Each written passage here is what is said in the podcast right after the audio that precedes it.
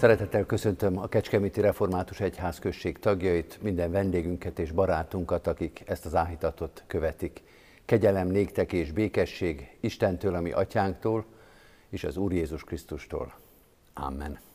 Egy rövid imádságra hajtsuk meg a fejünket. Mennyei atyán, köszönjük neked, hogy most is hallgathatunk téged. Add, hogy rád is tudjunk hallgatni, hogy kövessünk téged, hogy odafigyeljünk a szavadra. Köszönjük, hogy ezen a hétköznapon is van üzenetet számunkra. Add, hogy legyen nekünk nyitott szívünk, engedelmes életünk a Te igéd előtt. Szólj és taníts és vezess bennünket, mutass rá az életünkre, adj választ a kérdéseinkre. Segíts nekünk, hogy tájékozódjunk a Te igéden. Segíts nekünk, hogy ne legyünk elveszettek ebben a világban. Taníts minket ma is, a mai történeteden keresztül, ad, hogy a mai üzenetedet halljuk, értsük és kövessük. Amen.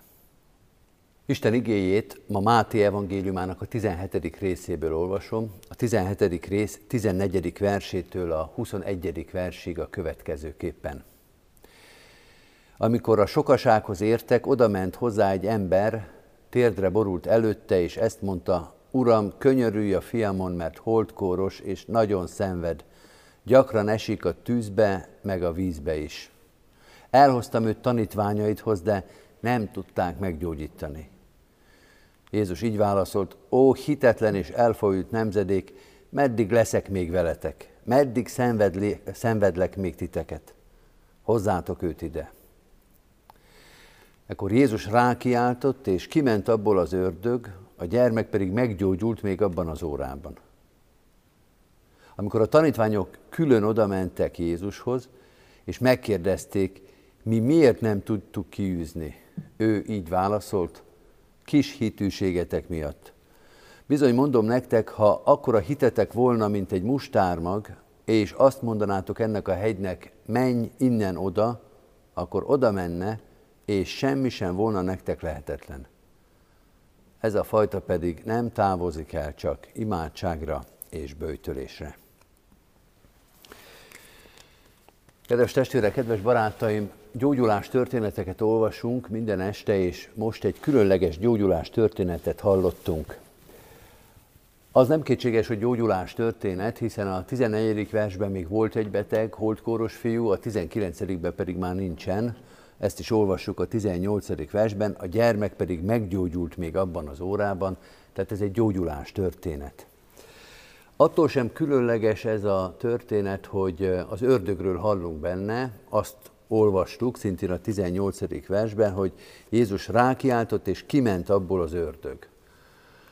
Ez részint lehet attól, hogy a betegség felfogás abban a korban a betegséget alapvetően az ördög támadásának tekintette, de amiatt is lehet, és arra is utalhat, hogy Jézusnak a gyógyítás történetei mindig egyszerre valóságosak, hogy úgy mondjuk egészségügyi jellegűek, de mindig van egy metaforikus értelmük is. Azt mondja, azt mutatja meg minden gyógyulás történet, hogy Jézus nem csak egy-egy szervi vagy mentális betegséget akar meggyógyítani, hanem az egész életünket. Ahogy János első levele a harmadik részben összefoglalja, azért jelent meg az Isten fia, hogy az ördög munkáit lerontsa. Ez egy olyan fontos mondat, amit egyébként is érdemes megtanulni, de ezen az igehirdetésen belül is ennek az igének a megértésében is fontos szerephez jut. Olvassuk el még egyszer, azért jelent meg az Isten fia, hogy az ördög munkáit lerontsa. A különlegesség tehát nem abban van, hogy gyógyítás vagy nem gyógyítás történet, vagy az ördög szó egyáltalán elhangzik benne.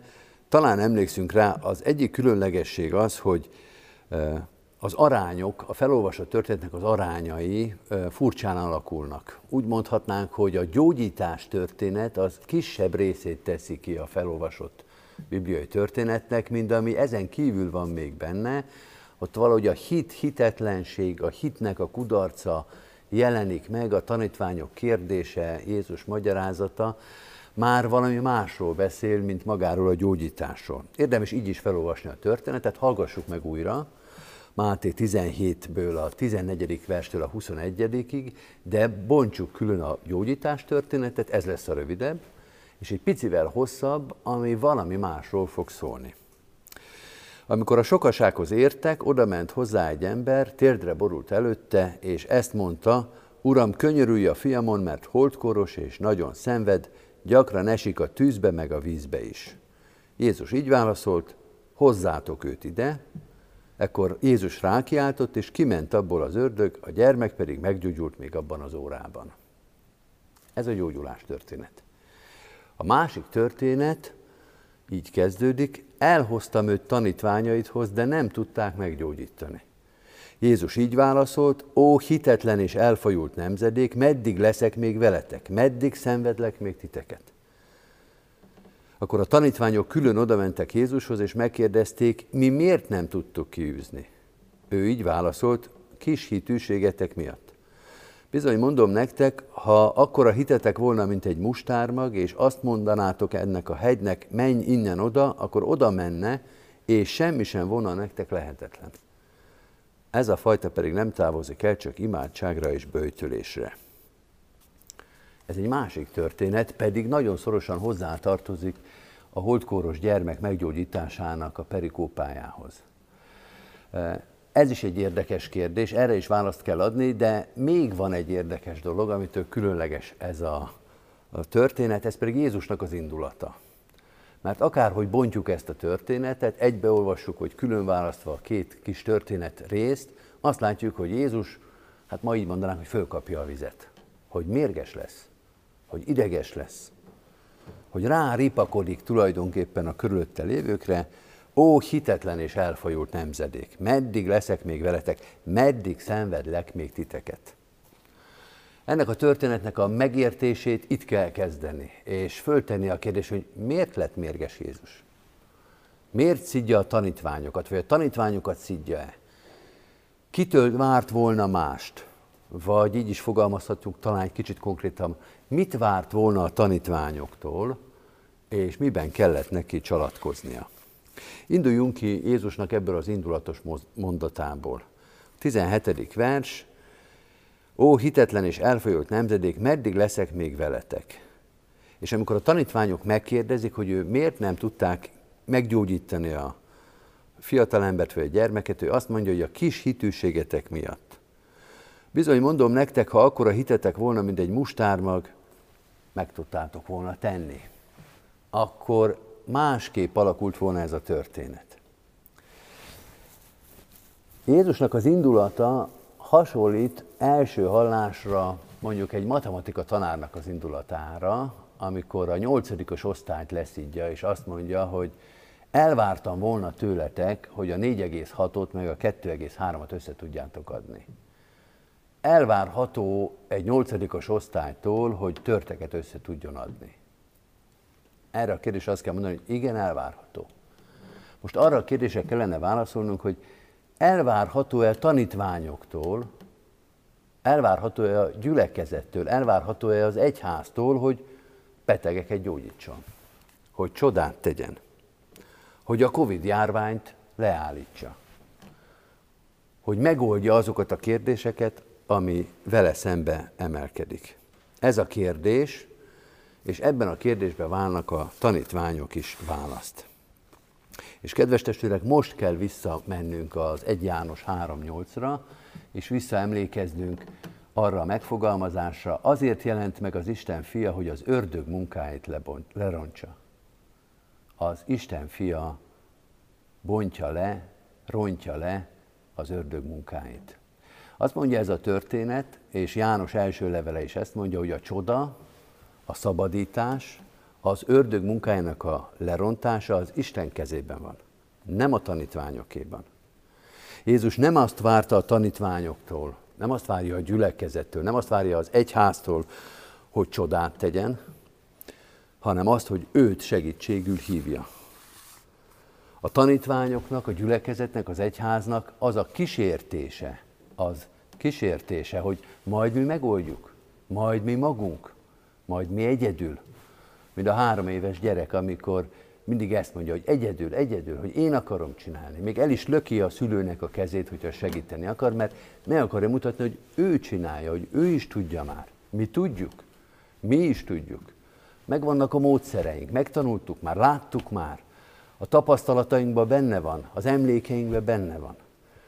És kedves testvérek, én azt gondolom, hogy Jézus ezért pöccent be a tanítványokra, mert a tanítványok itt ezt csinálták. A tanítványok itt fusizni akartak, itt maszekolni akartak.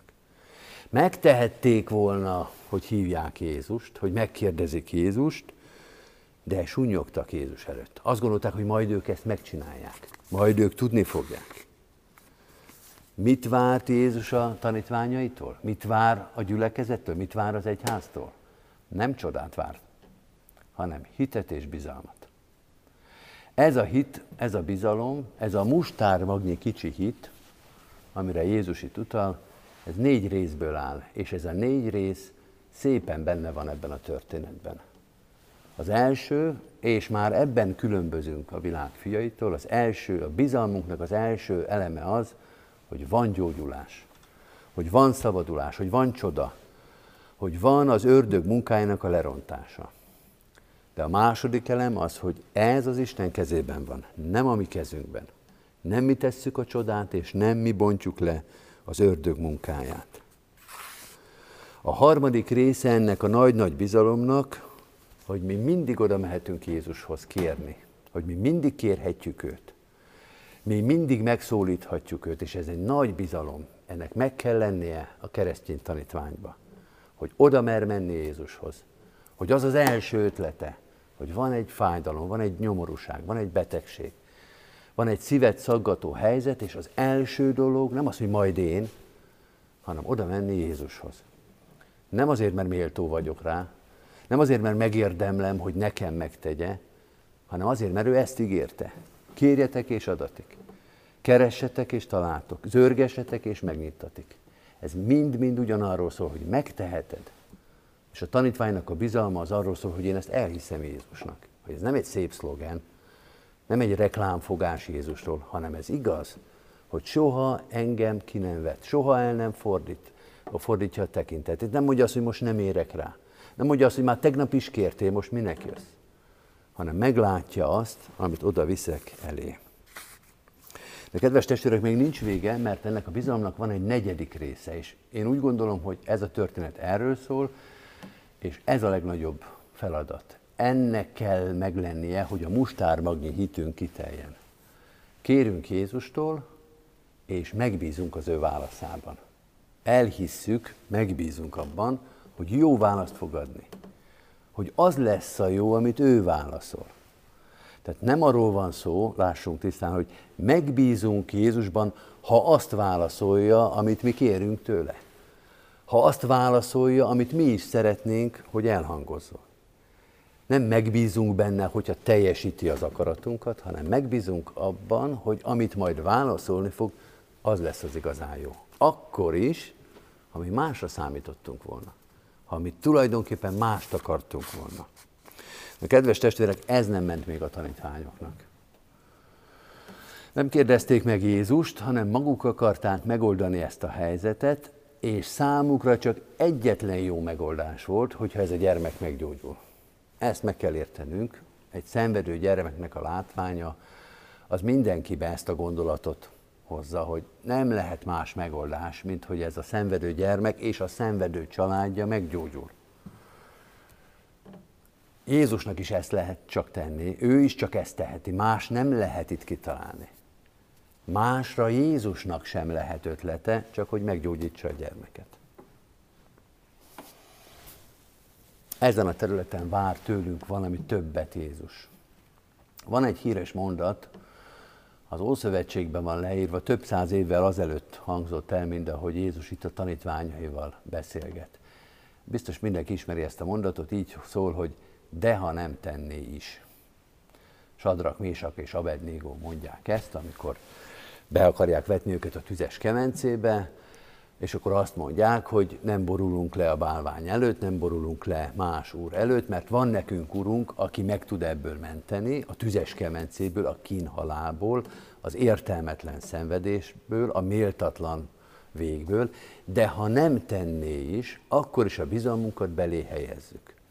Tehát nem csak akkor bízunk benne, ha megment minket a tüzes kemencéből, hanem akkor is, hogyha nem tenné, mert akkor valami mást fog majd kitalálni.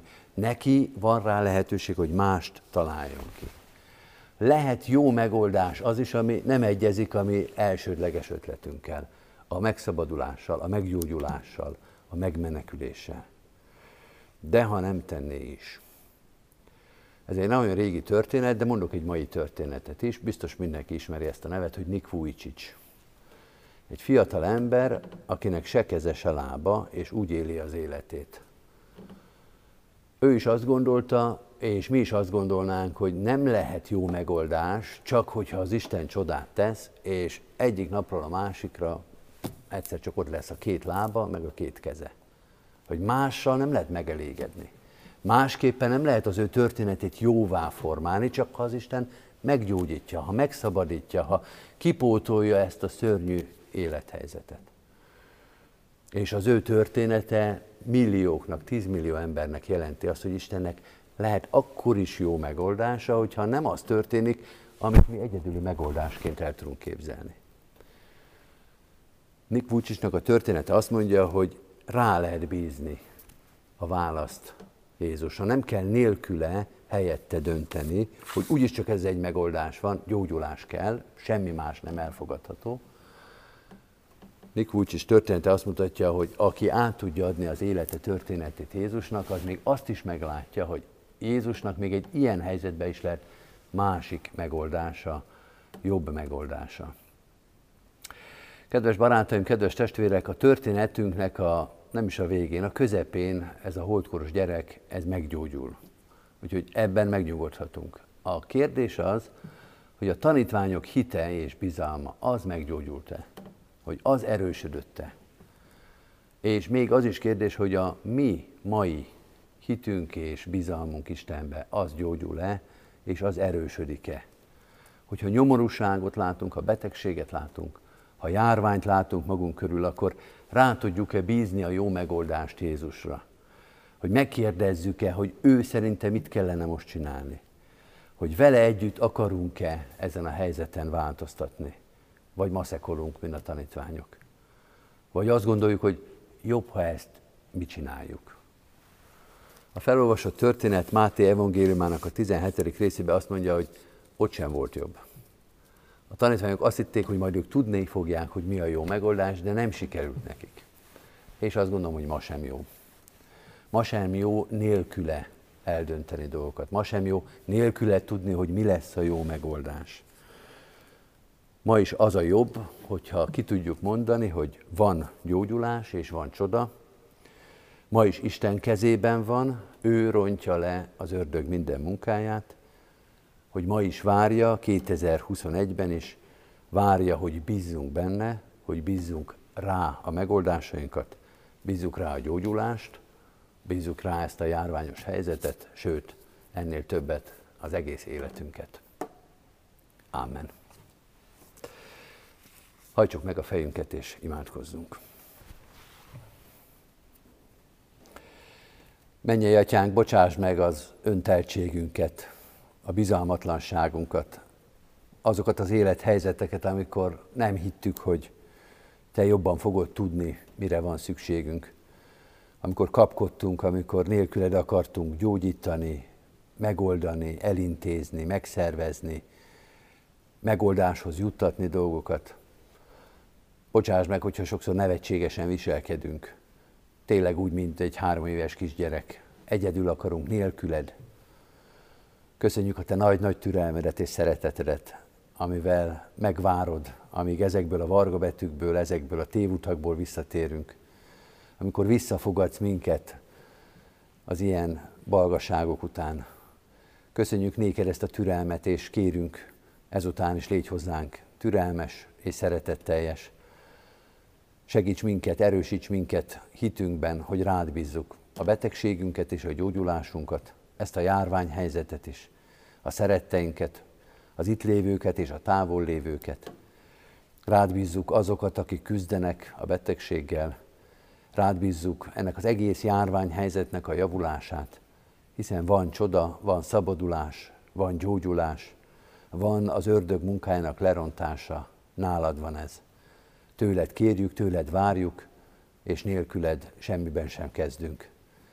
Köszönjük, hogy ilyen közel vagy, hogy itt a gyülekezetünkben és a magánéletünkben, a családunkban, a munkahelyünkön mind-mind érezhetjük a Te jelenlétedet. Eléd visszük hát azokat, a személyeket, a barátainkat, testvéreinket, családtagjainkat, eléd visszük azokat az élethelyzeteket, nagy közösségeket is, amelyekben szeretnénk a Te szeretetedet, a Te küldetésedet képviselni. Hadd hirdessük a Te nagyságodat, szeretetedet, gyógyító hatalmadat szerte a világban.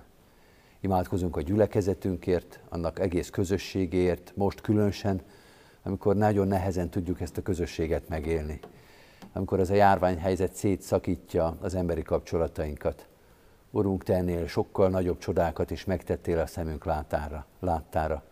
Fogd össze a gyülekezetünket, fogd össze az egyházunkat, a nemzetünket, az emberiséget, közös imádságba, közös bizalomba, és a Te neved közös dicsőítésébe. Légy ott a gyászolókkal, légy ott a kétségbe esett vagy a szorongó szívű emberekkel, de légy az erősekkel is, hogy alkalmas és engedelmes szívvel szolgálhassunk téged, segíthessük fele barátainkat, fordulhassunk oda a szűkölködőkhöz. Adj békességet, Krisztus hitet, reménységet egész életünkbe. Amen. Az Úri imádságot együtt mondjuk el.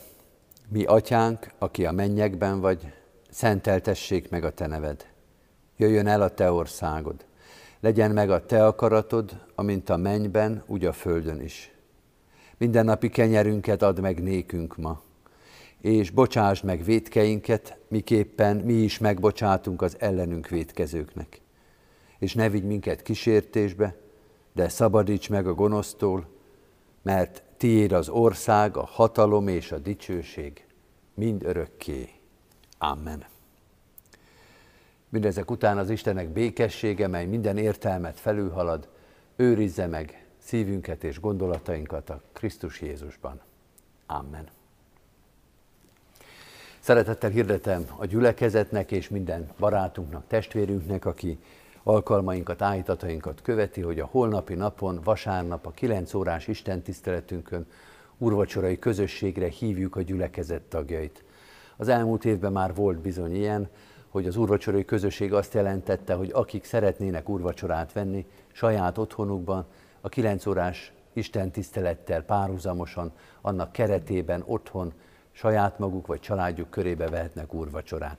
Úgyhogy arra biztatunk mindenkit, hogy aki szeretne holnap úrvacsorát venni, készüljön elő erre, és a 9 órakor az Egyházközség YouTube csatornáján keresztül közvetített Isten tiszteleten úrvacsorai közösségben lehet része.